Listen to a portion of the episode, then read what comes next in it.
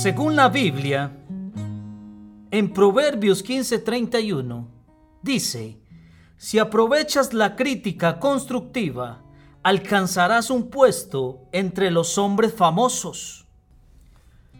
Como todos, queremos crecer y experimentar la buena vida. Es mejor que estemos preparados para escuchar críticas.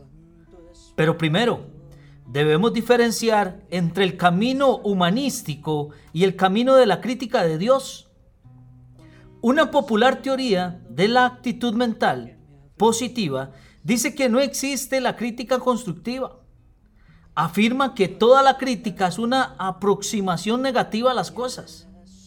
Pero el proverbio anterior implica que existe una manera en la cual la crítica puede ser provechosa. Decir que la crítica es mala es lo mismo que decir que no podemos corregir lo que está mal. Esto no es sentido común. La raíz de la palabra crítica es crítico. A nadie le gusta que lo critiquen, pero Salomón nos llama a que saquemos provecho de ella. Un crítico es una persona que critica y hace acusaciones. Lo que él dice puede ser verdad. Luego debemos estar siempre abiertos para recibir lo que dice.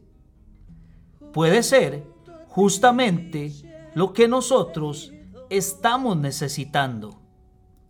Sí, algunas críticas pueden venir de personas haya faltas, con una mala actitud, pero aún así debemos considerar cuidadosamente lo que están diciendo.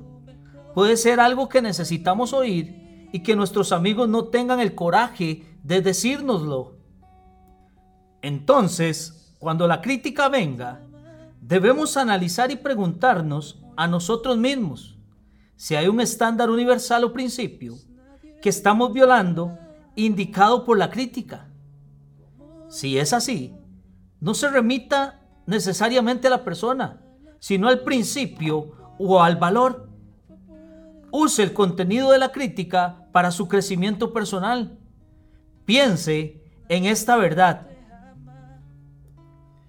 Dice el Salmo 119, 165. Los que aman tus leyes tienen profunda paz en el corazón y la mente y no tropiezan. Esto significa que si lo tomamos de buena manera, las críticas no nos ofenderán.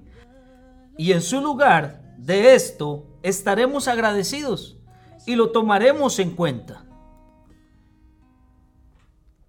Alguien alguna vez dijo, si quieres saber cómo vivir la buena vida, pregúntele a un crítico. Puede que él tenga buenas instrucciones.